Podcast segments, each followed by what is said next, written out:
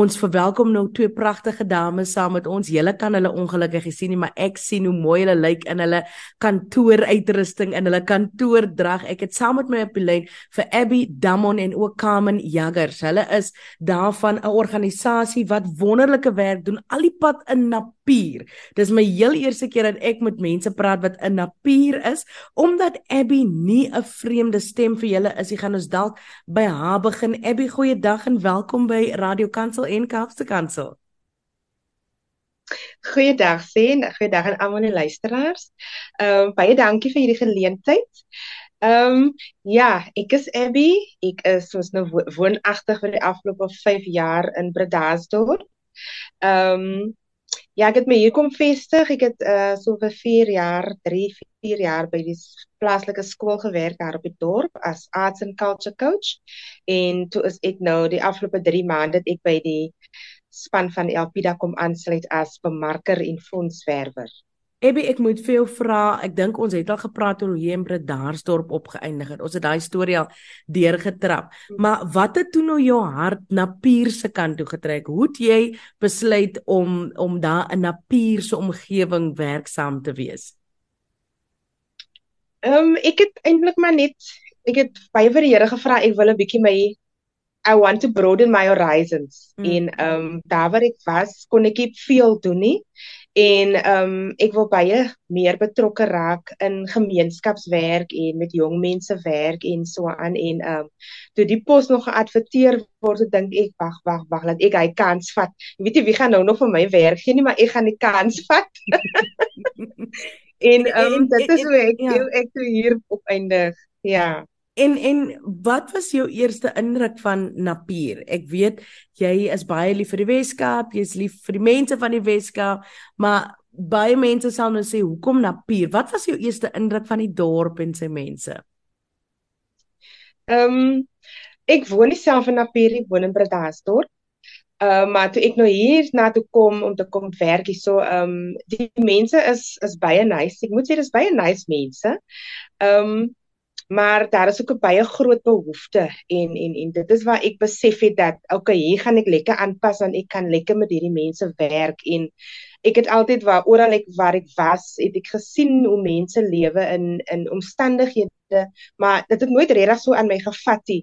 Um dit het altyd in my agterkop gesit, okay, uh, miskien kan ek eendag iets doen vir die mense en musiek uh, was toe nou nie die die die, die ding nie en uh, ek moes toe nou kom as bemarker hier na toe om te regtig te kan help om 'n 'n 'n 'n 'n verskil te kom maak in hierdie gemeenskap. Dis 'n baie klein gemeenskapie.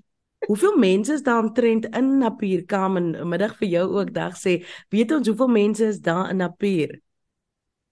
Die populasie, goeiemiddag luisteraars, die populasie is omtrent so tussen 5 en 7000 mense. So 'n klein dorpie, klein plattelandse dorpie. Um baie armoede, baie baie armoede.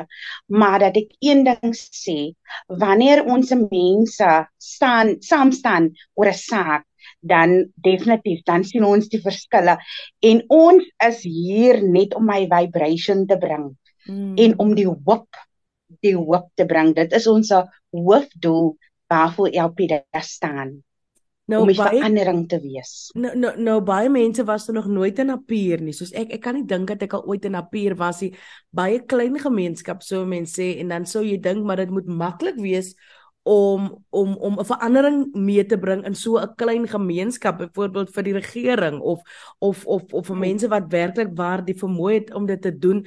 En dan sit en bid 'n mens nou baie keer nê nee, Abby en dan bid jy en jy dink Here help die mense. Maar mens besef jy dat jy self eintlik iets kan doen om die gemeenskap te help wees ek reg? Dit dit is 100% reg ja. Ja baie keer en, en vir ja. my om net ekskuus en vir my om net 'n handjie te kan bysit dit dit dit dis dit beteken regtig die wêreld vir my. Mm -hmm. Kamen vir die van ons wat nog nooit in Napier was, is soos ek gesê het, hoe sou jy die dorp beskryf? Jy het nou 'n bietjie die sosio-ekonomiese omstandighede beskryf van die mense, maar maar beskryf 'n bietjie Napier vir ons. Wat hoe is Napier? Napier is ryk aan sy aan sy kunste. Hier's baie kunstenaars wat aftree eintlik in hierdie dorpie. So um jy kry jy kry jou uh, um mense wat nou wel af uh finansiëel sterk is en dan kry jy ook maar die armste van die armes. Verstaan? En um Napier, soos jy hierdie ry Bredasdorp, Kapagallis, is mos maar eintlik die hoofdorp van Napier. So ons mense gaan met die taxi op ons met 'n hike om in Bredasdorp te kom om te gaan inkopies doen en so aan dis regtig 'n plaasdorpie, regtig, maar ek kan vir u sê die hy het van alles. Mm. As ek sê van alles, kyk hier is nie 'n groot winkelsentrum nie. Hier is nie 'n um, 'n 'n 'n cinema of enigiets nie, maar wanneer ons 'n uh, 'n konsert op planke sit, kyk, daar kan ons, daar kan ons ATKV toe gaan. dit dit is die kwaliteit van die mense wat daar is en ek dink jy het ook die afgelope tyd dit dalk gesien Abby, jy het met die kinders gewerk, met jong mense gewerk in die gebied en daar's soveel talent is daar nie wat wat ontgin moet word. Dink jy dat die regering en ja, dat ons genoeg geleenthede skep vir mense met al die talente op die platteland? Glad nie, glad nie. Um baie van hierdie kinders raak so mismoedig want die is nie, hier is geen sins enige um hulpmiddels vir hulle of iemand wat uitreik na hulle om te sê kom ek vat jou aan die hand, kom ons doen gou iets of of wil jy nie dit doen, stel nie belang in dit doen en en omdat daar niemand is wat uitreik nie. Um verval ons se kinders in in in verskriklike ewels en en en dit is eintlik baie hartseer want um om soveel talentvolle kinders en jong mense te moet eh, sien hoe hulle so te sê verlore uh raak in hierdie wêreld is is is nie iets is nie mooi om te sien nie.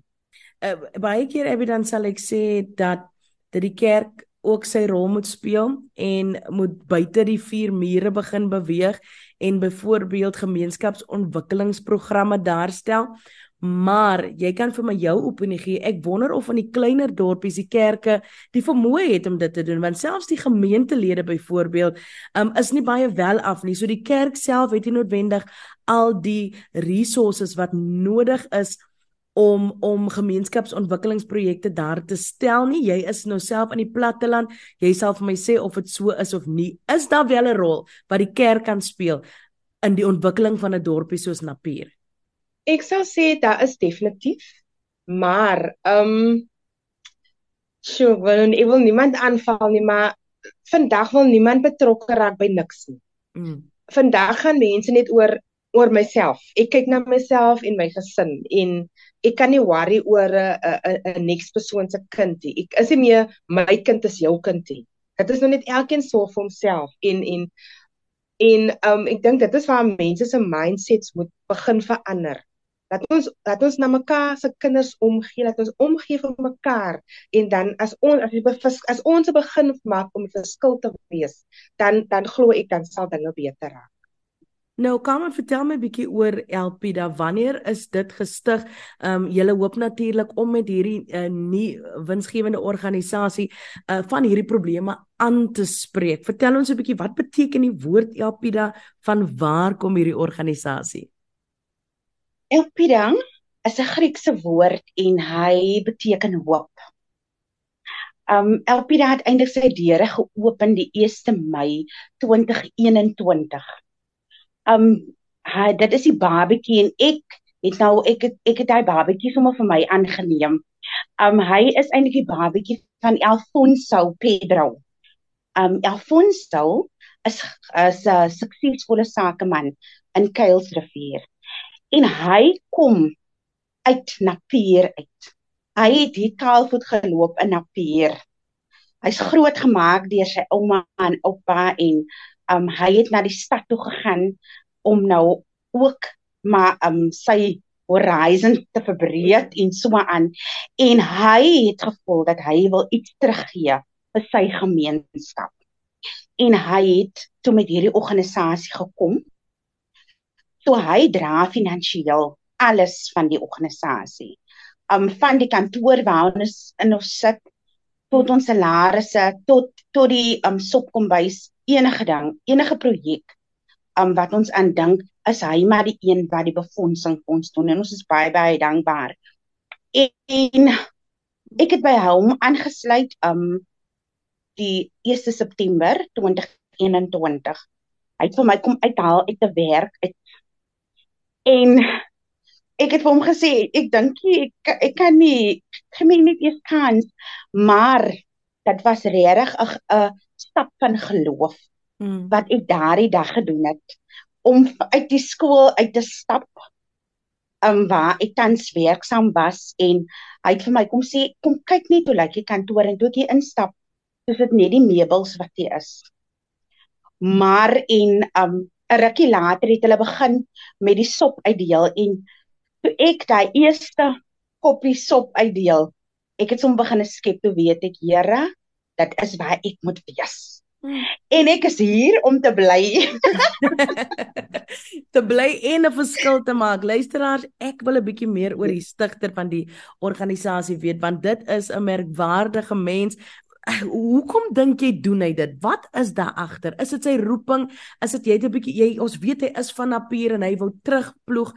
Maar baie mense voel so maar hulle doen nooit iets daaraan nie. What is it that's hmm. driving him? Uh, jy ken hom so 'n bietjie, vertel ons. Ja. Um ek dink eers in sy hart is op is definitief op die regte plek. En omdat hy self um uit swaar kry kom. Omdat hy self weet wat dit is om niks te hê nie. Um omdat hy self deur 'n ouma en 'n oupa groot gemaak het. Um hy ken van um um nie skoene het nie. Hy ken van daar is nie nou nie daar is wel miskien weer môre. So ek dink daai het diep diep diep um vir hom met hom gepraat en um dat hy regtig hy wil altyd net agter die skerms wees. Mm. Want hy sê altyd um hy wil nie graag hê mense moet weet wat hy doen nie. Mm. Maar vir hom om te sien hoeveel glimlagte hy kan um op mense se gesigte sien mm. en wanneer ons um, werk met 'n kliënt, ons werk selfs met 'n rehabilitasieprogram waar ons kliënte en families ondersteun en wanneer hulle in die 6 maande program opgeneem is en hulle is suksesvol gestipad gestap by 6 maande en hulle kom terug na hulle families toe mm. en om dan net daai storie te sien hoe alle um families um weer mekaar herbou. Mm. Daai is genoeg. Daai is meer as genoeg. Yes. Nou Abby, julle by Elpida doen verskeie verskeie dinge vir die gemeenskap. Uh, Daar's verskeie objektiewe. Julle is onder andere ook uh, bedrywig wanneer dit kom by geslagsgeweld. Uh, jy het nou genoem Kamen, um, dit is die dwelm rehabilitasie en alkohol rehabilitasie. Julle het sulke mooi programme vir die ouer mense, die bejaarde mense, dan doen jy doen julle ook vaardigheidsontwikkeling.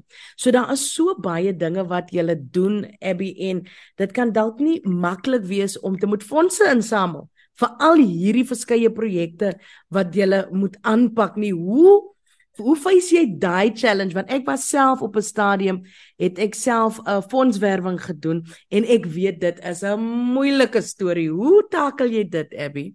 Dit dit dit was in die begin vir my baie moeilik. Um in die vyf vir vir die feit dat ek het ek was gewoond aan myself bemark.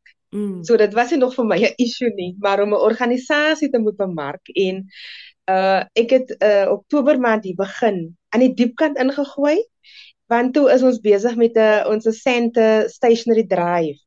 En um ek moes toe baie vinnig moes ek probeer om soveel as moontlik borge in te kry want ons wou vir die leerders van die skooltjie Protea primêre so in in Napier is plus minus 5600 kinders waar ons elkeen 'n pakkie skryfbehoeftes gee.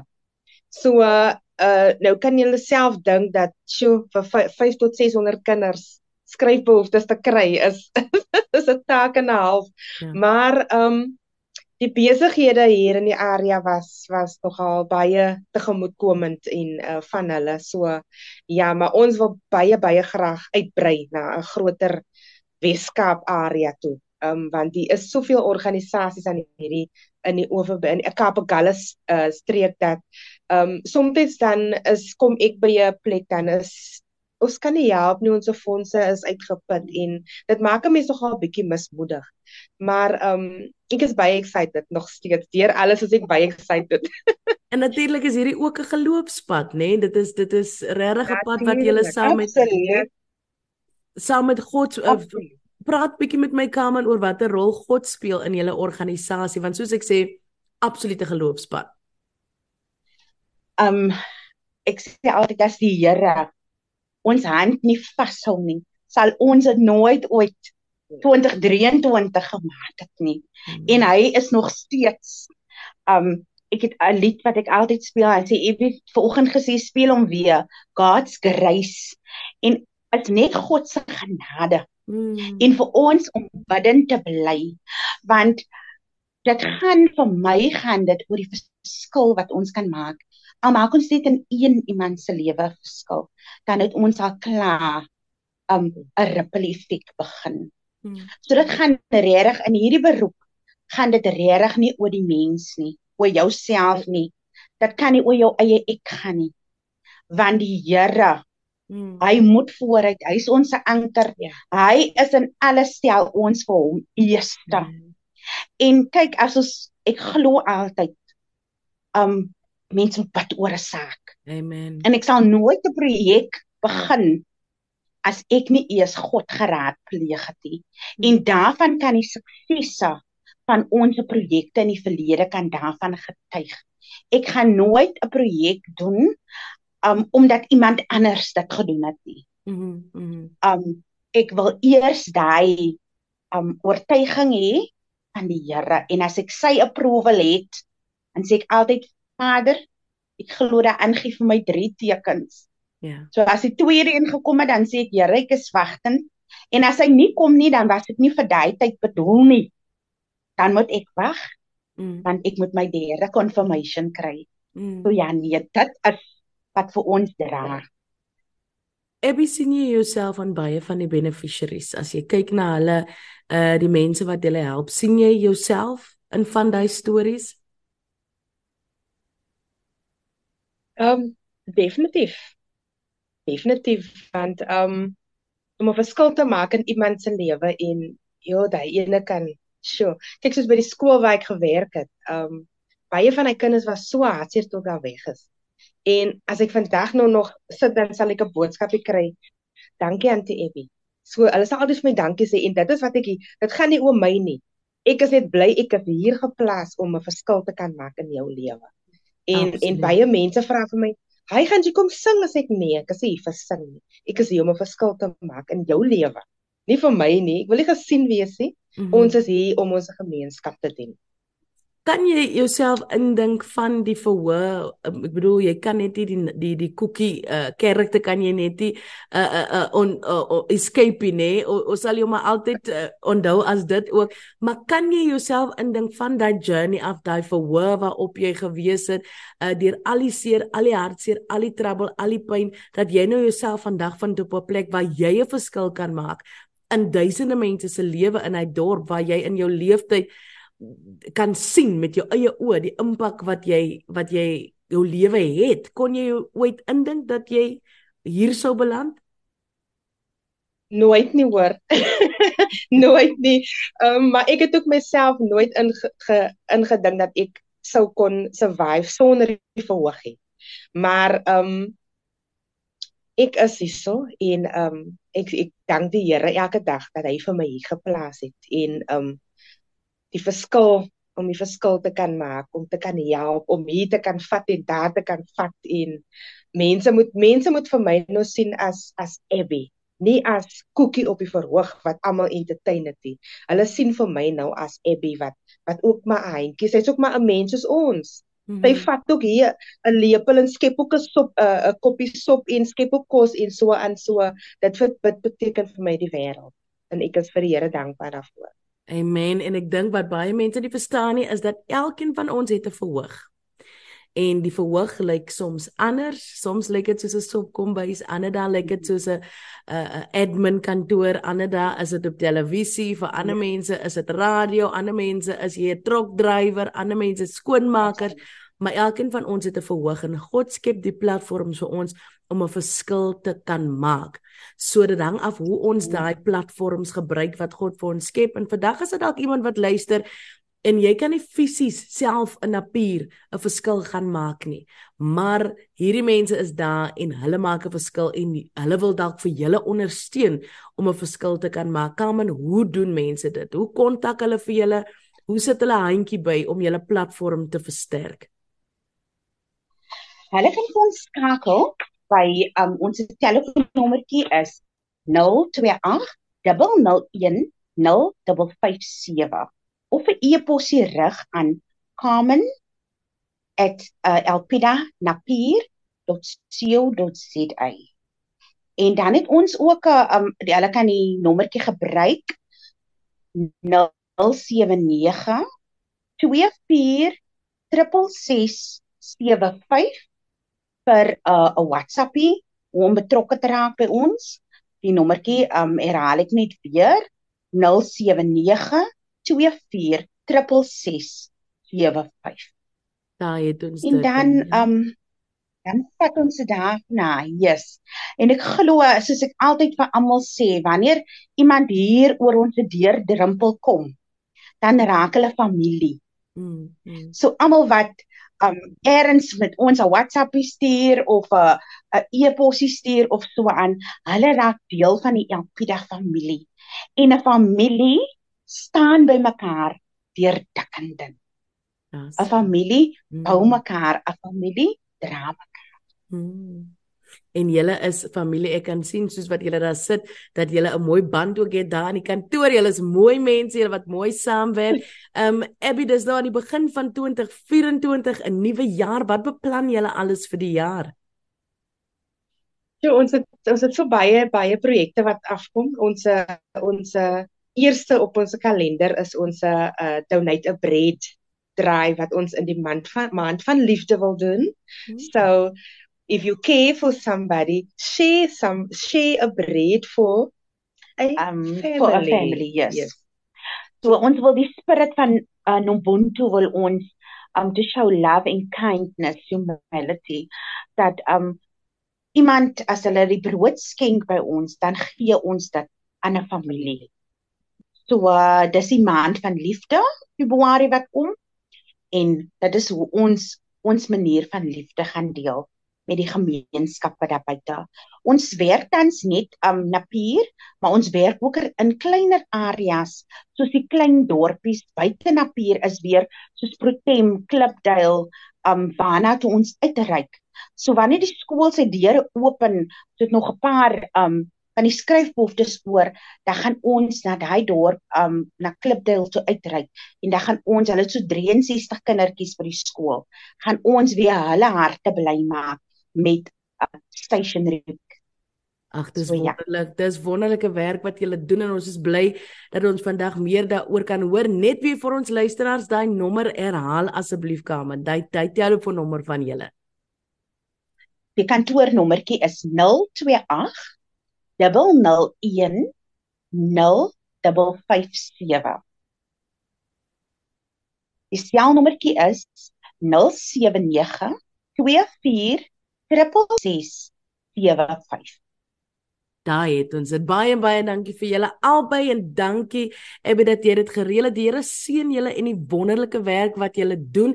Ek bid dat God vir julle sal deure oopmaak in hierdie jaar en Abby soos wat jy gaan en met mense praat, dat God vir jou sal guns gee, dat hy vir jou sal die woordeskat sal gee en dat dat God regtig waar sal deure oopmaak vir jou, maar nie net deure nie, dat hy die hemele sal oopmaak uh, vir jou en vir jou ook persoonlik guns gee in daai werk wat jy doen. Baie dankie julle. Die Here seën julle julle en ons praat hopelik gou weer. Baie, dankie.